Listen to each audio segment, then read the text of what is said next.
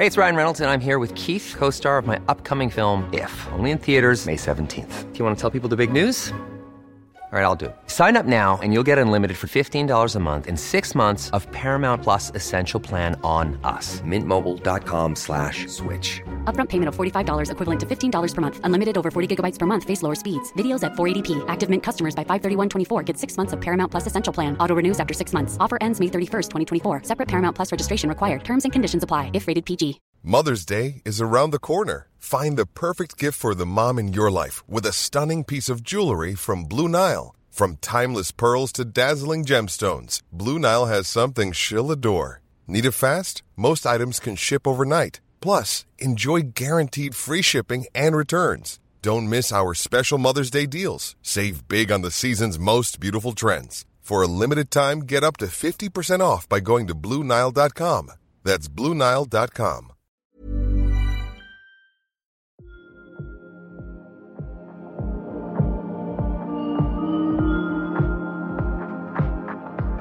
40,000 kids in, in the UK have tooth decay and they have to the, to the point where the teeth are so rotten they have to you know, go under to have teeth ripped out. It's quite tragic. Welcome to the Doctor's Kitchen podcast with me, Dr. Rupy, where we're discussing the most important topics and concepts in the medicinal qualities of food and lifestyle. And today we're actually going to be talking about eating for your teeth. Now, a lot of people don't recognize the importance of nutrition when it comes to our gnashers, but eating for your teeth is something that Dr. Steve Lin, a good friend of mine from Sydney, has been talking about for a number of years. Dr. Steve Lin is a practicing dentist in Australia. He's a firm believer in the concept of ancestral dentistry, and he's author of The Dental Diet, which is available in all good bookstores. We have a conversation about the impact of nutrition on airway development in children, as well as why certain types of vitamins are important from the perspective of healthy teeth and gums. Our conversation spans a whole bunch of different topics, including the microbiome, vitamin K, and of course, sugar. Don't forget, you can also pre order my book, The Doctor's Kitchen Eat to Beat Illness, and Amazon and all good bookstores. You're going to love this episode. Steve, it's been a while. Hey Rupy, it's good to talk to you, man. Yeah, it has been a while. Yeah. man, you've been busy. yeah.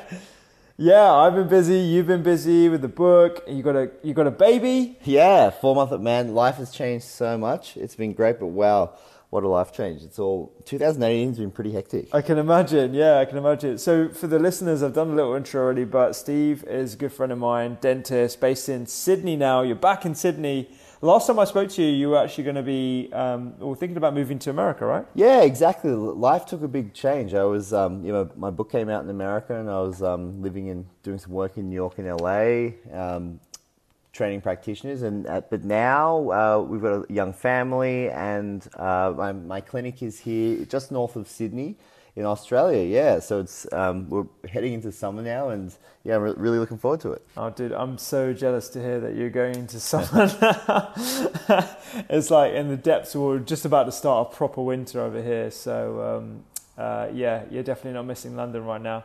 But uh, I, I, thought we'd dive straight into it because you were one of the first people that actually heightened my interest into how dentistry, uh, dental health is really the first warning sign of poor health. And you're really one of the few dentists, if I, if I might say, who has been shouting about this for a while and trying to get people to understand the link between our teeth and our well being. Um, do you want to just give us a little bit of an insight into how you got into this yourself as a conventionally trained dentist? Yeah, so I was practicing dentistry uh, early in my career, and really the the day to day life of a dentist is fixing problems. And, you know, I began to think, you know, really, can I do this the rest of my life? You know, I had very sick people and, and children coming into my clinic, and I didn't really have the answers for why they were experiencing the problems they did. And so I took some time off dentistry and I uh, actually traveled the world. I, I, was in a traveler's hostel in uh, Istanbul, Turkey, and I came across a book uh, called Nutrition and Physical Degeneration. It was actually on a shared reading shelf. And I kind of picked it up and I thought, what is this? You know, I've um, you know just gone through seven years of professional training and I'd never heard of it, so it must have been discounted. I opened it up and it was this story of this dentist who went around the world with the idea that uh, the modern diet has caused all of the uh, dental problems we see today. And that includes uh, crooked teeth and or malocclusion. And that was a real eye, eye opener for me, but I kind of put it down and, um, you know, and, and put it back in my bag and discounted it for some time. But when I went back to the clinic, I found those kind of things nagging at me. And I, I went back to the book and I, a year or so later, and I realized there was something to it. And there was a whole scientific um, explanation for what this guy was saying, Weston A. Price. Uh, and all that time I spent, you know, kind of putting those pieces back together and realizing that uh, crooked teeth and malocclusion is a nutritional problem.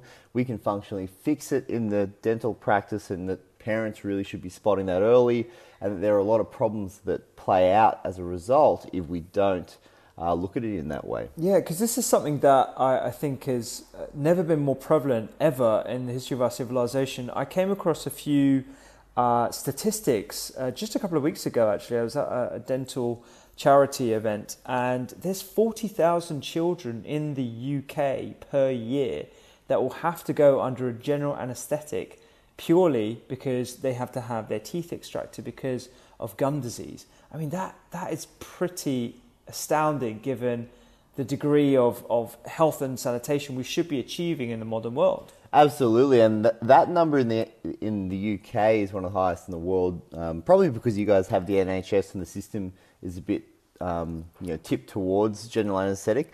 Um, but yeah, forty thousand kids in in the UK have tooth decay, and they have the, to the point where the teeth are so rotten they have to you know go under to have teeth ripped out. It's quite tragic, um, and yet yeah. It's amazing. Yeah, it's absolutely amazing. And it's not just tooth decay, is it? Because I know from your book, which is fantastic, you know, you talk about the development of the, uh, the airways and the, the palate and speech impediments and breathing these sorts of things. Yeah, absolutely. So that those kids' teeth and what I've what has been such a big journey is understanding that there's a whole mode of practice out there that understands the, that the teeth and the jaw are a craniofacial system, and so that when we have straight teeth, it shows that our airways are developed, the upper and lower jaw grow as they should, and when they're crooked, it shows that we have a growth problem and that there's a, the craniofacial system isn't developing like it should. And you can spot these signs very, very early, right from newborn. And so now we have this whole functional model where we watch a kid grow and develop and, and untie the functional issues that hold their uh, breathing, their, um, their tongue posture, and it really stops their jaws growing forward. And if we spot these things early, you can prevent a lot of problems. And so, how early are we talking with these sorts of children that you're seeing in clinic? So the new, by law in Brazil, every child should be checked for a tongue tie uh, as a newborn, and this is a test that goes on in um, you know in it does happen uh, in the Western world, but uh, every kid should be checked for a lip and tongue tie because the issue is that when we don't have that connection between the tongue and the palate, it stops the growth of the, or it slows down the growth of the maxilla, and so we get a high palate. If you look into your roof and you see like a V-shaped, not a U-shaped flat arch, it means you've got a high palate. And that what that does is it deforms the maxilla bone, and so you, by definition, you have lower airway volume in your nasal sinuses. And so the tongue guides this growth to help us, one, hold the oropharyngeal airways open, but also breathe through the nose, which is what we're designed to do, which delivers oxygen efficiently throughout the body. And also when you sleep to do the same thing, so that we're delivering oxygen to our brain and letting our brain go into deep levels of sleep. Because this is the problem that we have is that we don't breathe well through the day. We don't breathe well at night. And, and we're now walking into an epidemic of sleep disorders uh, including kids. And I think when you look at it, and some of the literature shows that when the, the craniofacial development issue is at the core problem of it. That's absolutely fascinating because I know like uh, breathing and meditation has become very fashionable these days, but it is really the sustenance of life and what we need to actually pay more attention to. I know on a personal level, like I find myself mouth breathing quite a bit during the day, and I actually notice that it's kind of correlated with my stress levels. Or when I sit down and I relax and actually do some nasal breathing work, uh, consciously, like for five minutes at the start of the day or the end of the day, uh, you know, I feel a lot more fresh. I feel a lot more clearer and calmer in my mind. Um, and it's interesting to state that you know there is some correlation with how that affects brain development in, in children. Absolutely, and and what you're talking about there is very important because um, so on the spectrum. So if we think about sleep, and everyone knows the the classic snorer, right? You know, the kind of overweight dad who's you know you don't want to sleep in on the same end of the house as him because he's like shaking the, the walls, and that's kind of a funny thing. but, but, like the thing about sleep apnea is we have the literature now that links it to heart attacks, Alzheimer's disease, dementia, and it really is a um, it's a chronic disease of breathing. And so when we don't breathe mm. right in the day, we don't breathe right at night, and we go through this degeneration process where the brainstem doesn't um, actually control uh, the blood pressure. It doesn't control how we breathe at night, and so that's really we know what is what happens in the process of sleep apnea. But people experience that on uh, on a much uh, lesser scale, and a lot of research came out from Stanford in the 90s that showed that people with upper airway resistance syndrome, um, which is often associated with mouth breathing or people that had orthodontics, they do experience these problems without having sleep apnea. So if you, for instance, grind your teeth or you mouth breathe in the day, that feeling, I think, um, of a bit of anxiety is probably some sort of breathing issue. And, and it's very, very common. And we see people uh, have issues with, for instance, uh, digestive problems, uh, anxiety, depression, uh, cold hands and feet. And it all fits into this functional somatic um, profile. And the core issue is they're not getting deep sleep from breathing. That's incredible, yeah. And I, I should note that I'll put all the show notes, um, uh, all the papers that we're talking about in the show notes on the doctorskitchen.com so you can actually reference back to some of the papers that we're discussing here. You, you uh, mentioned uh, the forefather of ancestral dentistry, I think, as he's known, Weston A. Price.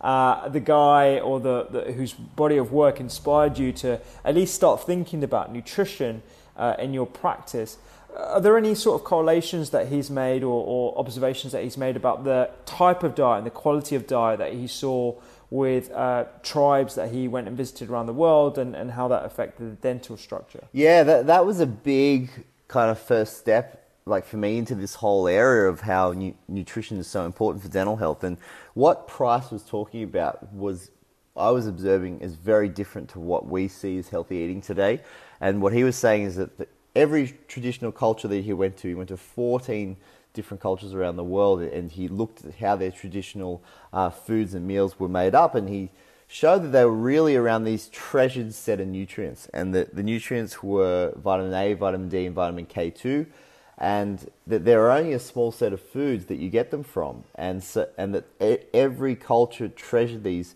uh, nutrients. They come from organ meats, they come from grass-raised dairy, uh, they come from egg yolks. Uh, they are animal um, derivatives by nature because the fat-soluble vitamins come in their active form from animal, animal food, so you can't get them um, except for one type of vitamin K2 from um, bacterially derived uh, ferments. And so every culture made sure that they had these. And I noticed, you know, we've basically stripped them out of our diet. The idea of low fat and all of this, um, the way we look at the, you know, the, the classic food pyramid really strips and doesn't consider these nutrients at all. You know, vitamin K2, um, Price actually wrote it in his book as Activator X, uh, but it, for 60 to 70 years, we didn't know what that was after he died, uh, he, he never found out what Activator X was. And he said, well, each of these cultures, they eat vitamin A, vitamin D, and Activator X. And it wasn't until 2007 that a, a physiologist, um, a, a, biochemist from uh, Brooklyn University uh, uncovered that it was vitamin K2. And that now we've got the physiology to show that K2 is a fat soluble that ca- carries calcium into bones and teeth, out of soft tissues, um, you know, the research showed that when we have vitamin D and calcium supplements, we don't increase bone density, but we do increase risk of heart attacks. That was 2011. And K2 is a missing piece there. When you don't have K2, so anyone taking vitamin D supplements, you should always take K2 with it because K2 helps carry that calcium that vitamin D absorbs into your bones and teeth and out of your soft tissue. Yeah, so I only came across uh, some of this research in the last couple of years, but um, vitamin K2 is uh, heavily involved in calcium recycling. uh, in the body, and it's it's very hard to get from the diet apart from the Japanese fermented natto, which I don't know if you try. Have you tried that? Yeah, it's pretty nasty natto. So they describe it. It's it terrible. right, like uh, dirty um, baby nappies. I've heard gym socks, but uh, it's funny because when I when I um, when I visited Japan, uh, I came across some natto, and uh, I was asking uh, a local about it, and they were saying, you know, this is just something that we have been told and instructed by the elders to eat, and therefore we eat it every single day. It's kind of like you know the castor oil or you know, the the sort of um, uh, broths that you don't really like, but you just force because it's you know medicine or it's you know good for you or whatever. Uh, but it's quite interesting that we haven't really had that in, in other cultures apart from uh, the organ meats that, like you said, have come out of fashion. Well, it's kind of coming back into fashion now. I've noticed a lot of chefs using offal, uh, liver, um, pates, that kind of stuff. Those, those kind of gamey style meats. Yeah, absolutely. And if you look at, um, you know, every traditional culture has their dish with organ meats. You know, even even the if you look at the the idea of the Mediterranean diet, if you go through Italy, they've they've got lamb offal, they've got um, you know kind of whole pig. The the organ meats are there in all the dishes. It's just we don't, you know, we we've stripped it out. People kind of turn their face up to it. But there's a good reason. There's a reason why your grandmother was making you eat liver. Um, you know, she she had good intentions, and we've got to get back to that because um, K2, yeah, it's it's rich in uh, ferments. So natto is a fermented soy. Um, that's uh, there's two types of K2. So the fermented bacterial derived one is called the menaquinone seven, um, and the menaquinone four are, are from the the animal d- derivatives. So that's your organ meats, egg yolks, uh, grass raised butter and ghee, and um, all the, the whole fat dairies. Um, but what it, we know in somewhat detail now is that menaquinone 4 and menaquinone 7 are used differently in the body. So we seem to use menaquinone 4 very, very quickly. So we have a higher demand for it. And then menaquinone 7 actually gets stored to the liver and gets converted. So vitamin K1, this bacterially derived uh, K2, get converted to that menaquinone 4, which is the, the most active form. And that's the same as all the other fat, fat soluble vitamins. Uh, they need to be in that active animal form for our body to use them. So we have some sort of um, hierarchy there, that, and we need to make sure that we're getting them.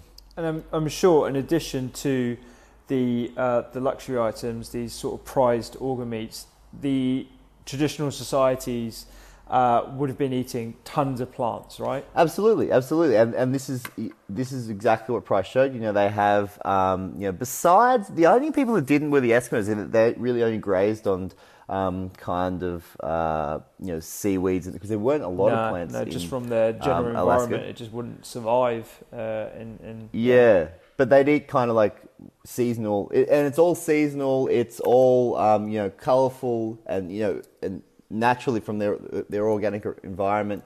And it's really the basis of the way because the one good thing about dental nutrition is that it's so simple in the mouth. Is that the fat soluble vitamins they feed you know the nutrients, the immune system of the teeth and bones and um, bone growth factors.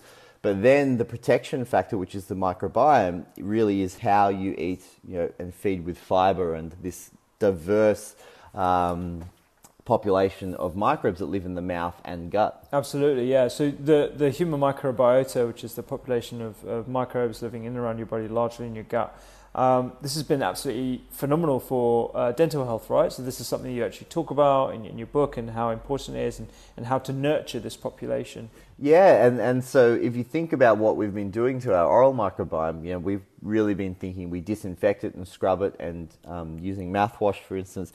There was a study last year that showed that people that use an alcoholic mouthwash every day can increase their risk of pre-diabetes. Oh, wow. and and so that's a really interesting connection between um, yeah, the, you know, how the mouth directly uh, uh, contributes to a less or more diverse gut microbiome. And we know that a less diverse gut microbiome links to type 2 diabetes. And that's really the oral systemic connection playing out is that when you reduce the diversity of the mouth, you, you reduce the diversity of the gut and you increase your risk of chronic disease. Um, and so, yeah, these connections, you're swallowing thousands of bacteria every day. Um, uh, sorry, every second, every second. you, you every little bit of saliva uh, has thousands of bacteria, so there's a constant communication going on. And so the idea that we're just disinfecting the mouth is very, very limited. And we really should be thinking about how we're feeding this diverse environment. We've the studies show that when you look at um, anthropological studies of dental plaque, we've decreased our oral microbiome. And it, it's all about understanding how to get back that diversity. And as, as you said before, Rupy, you know, traditional cultures, they had a wide variety of organically sourced plants, you know, lots of different types of fibers that we probably don't even know all the different categories of fiber. You know, it feeds lots of different microbes that live within the mouth and body. Yeah, absolutely. And I think uh, what's important to note is that even if we can't get access to the same sort of wild plant varieties that they would have had access to in, in uh, tribal communities or far ends of the world, there's so many different accessible ways that we can actually do that here in the UK and, and across other uh, uh, cities as well. But just looking at the varieties, looking at colours, and getting lots of different types of fibres into your diet. At the moment, Jerusalem artichokes are in season, and I know those are absolutely fantastic from a gut point of view.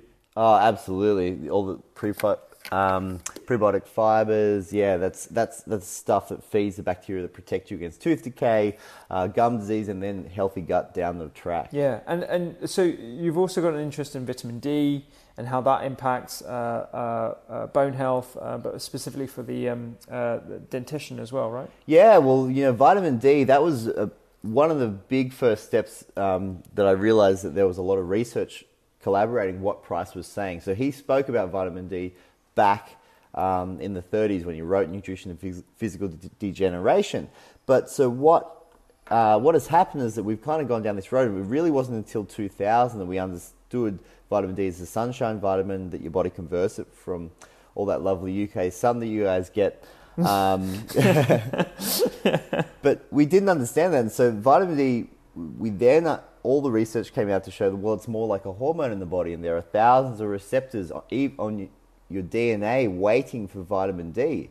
And so that's very critical. And um, basically, what we have today is we, are I think we're in chronic vitamin D deficiency, and there's a lot of literature out there to show that the levels and the as soon as you come off the traditional diets, they had a study in Russia in 2014 where tribes came off their traditional diets onto the modern and they checked their vitamin D levels and they drop. And that's exactly what Price was talking about. And we know the connection to osteoporosis and bone density the link between vitamin D and tooth decay is strong too. So, if there was a um, campaign in the UK this year talking about how kids' tooth decay rates have uh, jumped up again this year, and that mm. the hospital rates have jumped up even this year in 2018. Mm. Well, there was no discussion of vitamin D, and I was really disappointed in that because you know we talk about brushing, you know, uh, we talk about you know um, good oral hygiene, and but really, it, I think it's one of the more effective ways that we could put you know, prevention-based public policy and if we understood that kids need uh, adequate levels of vitamin D. Yeah, absolutely. And it, when it comes to oral hygiene and, and brushing and stuff, I know uh, the Dental Wellness Trust have done some fantastic work in South Africa where they've seen demonstrable impacts by just the impact of improving kids' and their ability and their, their knowledge about brushing and the fact that they have to do it twice a day. What are your thoughts on oral hygiene uh, and the types of materials that we should be using? Yeah, it's a tool. So oral hygiene, you know, it's like you know you take the, your car to the car wash, right? You got to get that. You got to keep it looking shiny. Um, with that kind of that kind of it's it's important, and so you know if you go and see your dental practitioner every six months, get dental clean. Cleaning yourself is important, so I floss once a day. A natural based toothpaste, removing plaque, floss. Uh, that, that's really, um, you know, it's what you do it twice a day, and it does keep your your oral health in check. But really, the, the food is what what provides it with the the raw nutrients and the protection of um, of disease long term. There's a lot of talk about um, fats these days and, and sugar, and obviously we've gone out of the, the low fat uh, sort of era and going into the anti-sugar era. But the, uh, what I'm seeing is the rise of healthy sugars or unrefined sugars. And in lots of cases, you're getting these energy balls and you're getting bars and stuff which are packed full of dates uh, and maple syrup and, and stuff. And there are some healthier versions of sugar, I, I appreciate that. But um, what's your? Do, do, is there any research looking at the impact of these unrefined sugars and dental health, or they can they just be uh, can they be as harmful from a dental point of view? Yeah, they can be as harmful. It's a really great point um, because there is a perception out there that if you have a natural sugar, that it's um, significantly different, and there is probably uh, somewhat a difference because they come packaged in um, in a natural form, but they still cause you know the um, the oral disease in terms of they feed the disease causing bacteria in the mouth that then can increase the risk of tooth decay. So that's a big one, yeah. That, um, and so we're seeing that pop up a bit. They say, oh, they don't have any sugar. And, and, when you look at the packages, when you look at the, it's like, well, there's a bit of sugar in here, and this is still sugar that can cause tooth yeah. decay, right? It's one of those things that I think uh, instead of like masking uh, our palates with uh, things that are just as sweet, but perhaps from an unrefined source, what I try and encourage people to move toward are appreciating those bitter notes uh, in the dark green leafy vegetables, in the colourful veg, uh, and the other sorts of uh, less sweet fruit because uh, what we really want to do is redefine our palates and actually retrain our taste buds to appreciate the bitterness that we would have had. But because we've had to- so many hits of this sugary stuff, it does become something that we become acclimatized to. Uh, and I'm sure in the dental profession, it's something that you're trying to you know, teach and, and retrain people about, right? Oh, I, I love how you put that bits of notes. That's, that's I'm thinking really, about dark um, chocolate. That's yeah, yeah, but but I think you're exactly right because you know, like what's happening there is that those tastes are feeding the bacteria that really protect you. So, for example, in um, uh, the, there's studies that show uh, certain lactobacillus species in um, certain dairies can protect you against uh, tooth decay. So you have this population of bacteria that are waiting for these kind of foods, and what that probably is is feeding this kind of fiber that you perceive as a, as a bitter taste. Obviously, we have taste buds, but there's something bacterial that's happening there too, and you're feeding the, that colony of microbes that then create that diversity that keep everything balanced. So it, I think that's a great point. Is that once we put sweet into the factor, it just feeds those fast metabolizing, simple carbohydrate um, consuming bacteria that then take the diversity of the oral microbiome and gut microbiome away. Yeah, absolutely. And I think you know, simple uh, simple advice really goes really far. I think, and I think it's quite important for people to understand that it's not just about obesity or heart health, even though those are very important subjects you when you try and improve your internal environment using food, using lifestyle, using all the different dietary factors that we talked about, you're actually improving your overall health, and that includes mental health, uh, endocrine health, but also your teeth as well. And this is what I was so fascinated to hear about the development of um, uh, the oral microbiome, but also the jaw and, and the structure of your airways, and how that actually leads to far reaching effects beyond just good looking teeth and dentition is actually the access of oxygen to your brain and uh, speech development and, and your general well-being?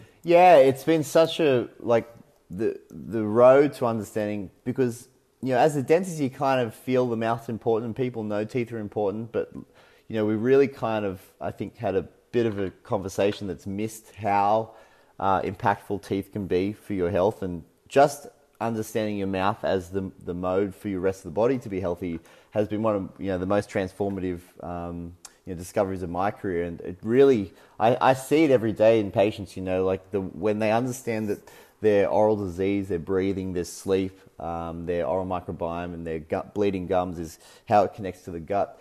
It becomes so simple, and it's you know it, their weight comes off their shoulders, and it, there really is an opportunity there to solve complex problems. You know that can affect your livelihood. Um, you know just by understanding your teeth. Yeah, absolutely. And I think uh, once we once we move people towards that understanding, um, then the understand it's, beyond you know just good looking teeth or just the aesthetic. In fact, like uh, so, I work in A and E a lot these days, and I see a lot of patients who unfortunately come in with um, painful teeth. Uh, they clearly need to see a dentist, and there's not really much we can do because you know my my straightaway line is, "Well, I'm not a dentist. I'm really sorry, but you've got to see an emergency dentist out of hours, and they have to pay because we don't cover that in the NHS."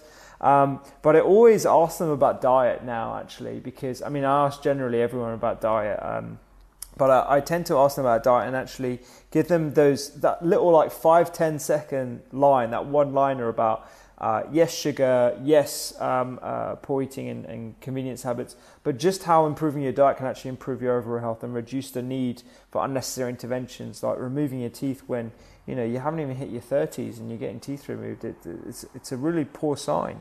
Yeah, it, it's concerning and it's interesting. You know, the the medical and dental profession have been so disconnected, and you know you're really experiencing that. You know, where you say, "Oh, you got to go see a dentist." You know, it's pretty crazy that we've not seen you know, and had more collaboration between, um, you know, dentists and med- medical practitioners. In society, we separate it so, you know, it's a different system that deals with it, and it doesn't work that way as such. And so, when we start to marry that up, and um, you know, you guys have the NHS, which is excellent because you have a lot more access um, to, uh, you know, to medical and dental services but the, the kind of disconnect there does become a problem when it, we think the mouth's a different part of the body. Yeah, absolutely, man. And I think you're doing great work, you know, heightening people's awareness of it. What's new in terms of uh, your your clinic in, in Sydney and, and what you have for the future? Yeah, well, so I'm I'm actually doing a bit of reading and writing in um, uh, human history at the moment, which is I'm really enjoying.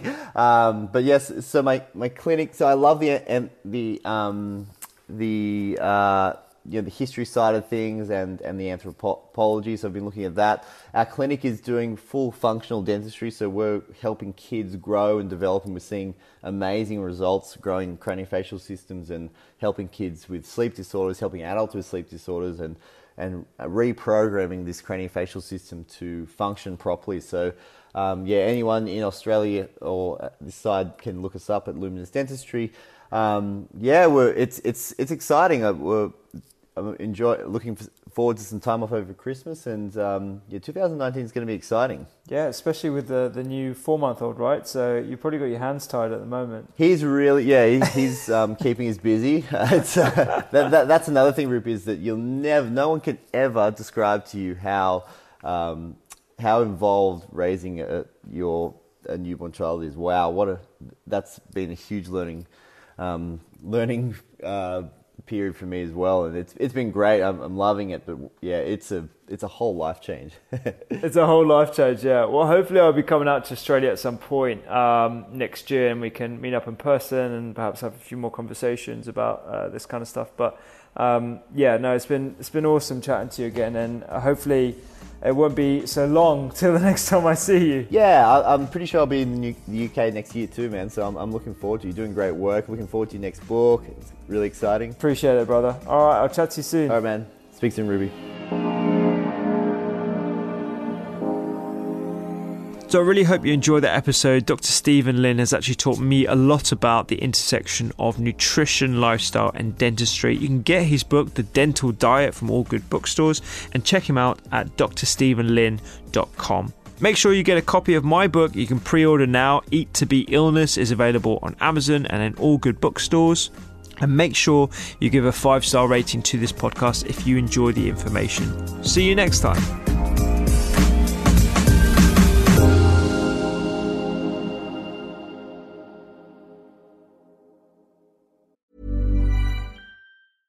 Mom deserves the best, and there's no better place to shop for Mother's Day than Whole Foods Market. They're your destination for unbeatable savings, from premium gifts to show-stopping flowers and irresistible desserts. Start by saving 33% with Prime on all body care and candles. Then get a 15-stem bunch of tulips for just $9.99 each with Prime. Round out Mom's menu with festive rosé, irresistible berry chantilly cake, and more special treats. Come celebrate Mother's Day at Whole Foods Market. Even when we're on a budget, we still deserve nice things.